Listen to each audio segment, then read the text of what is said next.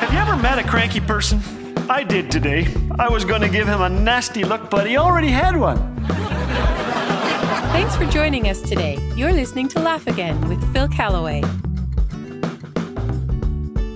Have you heard the one about the Irish man who got stuck in a McDonald's baby chair? Actually, it's no joke. It happened. People responded to assist this poor guy. Seems his backside was a little larger than the recommended size on the chair's warning label. Some people like small spaces. I don't. I can't even squeeze my hand into a Pringles chip container.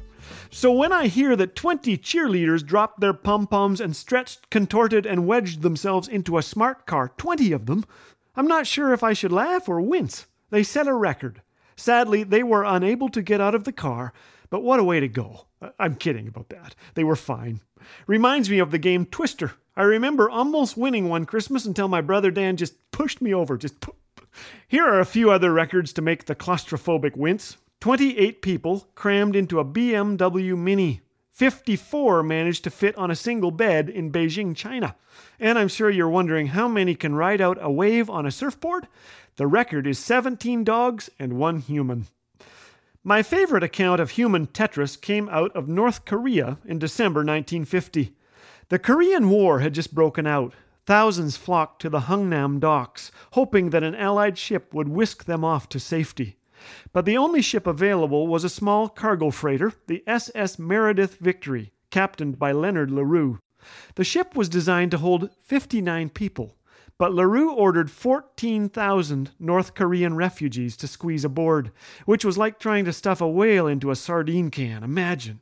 The refugees were packed so tightly they couldn't even sit down. They had no escort, no means of self defense. Yet, as gunfire from enemy ships destroyed the port, the Meredith Victory set out for Busan, 450 sea miles away. It was freezing. There was little water or food. The first mate had only first aid training, but he delivered five babies during the voyage. And after two grueling days at sea, the 14,005 refugees finally reached safe haven on Geoje Island, Christmas Day, without a single injury.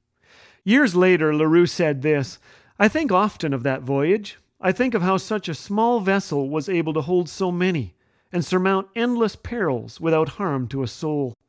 And as I think, the clear, unmistakable message comes to me that on that Christmas tide in the bleak and bitter waters off the shores of Korea, God's own hand was at the helm of my ship.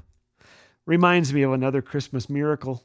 2,000 years ago, God managed to squeeze himself into a tiny human frame. I'm glad God isn't as claustrophobic as I am. 1 Kings 8 says that even the heavens cannot contain God. And yet, Philippians 2 says, though he was God, he gave up his divine privileges and was born as a human being. Fully God, fully man. On that first Christmas, God found a way to get every last drop of his divinity into a tiny baby. Why?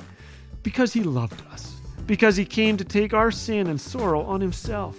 Because he came to pay the ultimate sacrifice for our sins. He came on a rescue mission to die that we might live. If you need to be rescued, simply reach out and accept His grace today. Don't worry, there's lots of room on the boat. Therese of Lisieux once said, A God who became so small could only be mercy and love. From all of us at Laugh Again, a very Merry Christmas.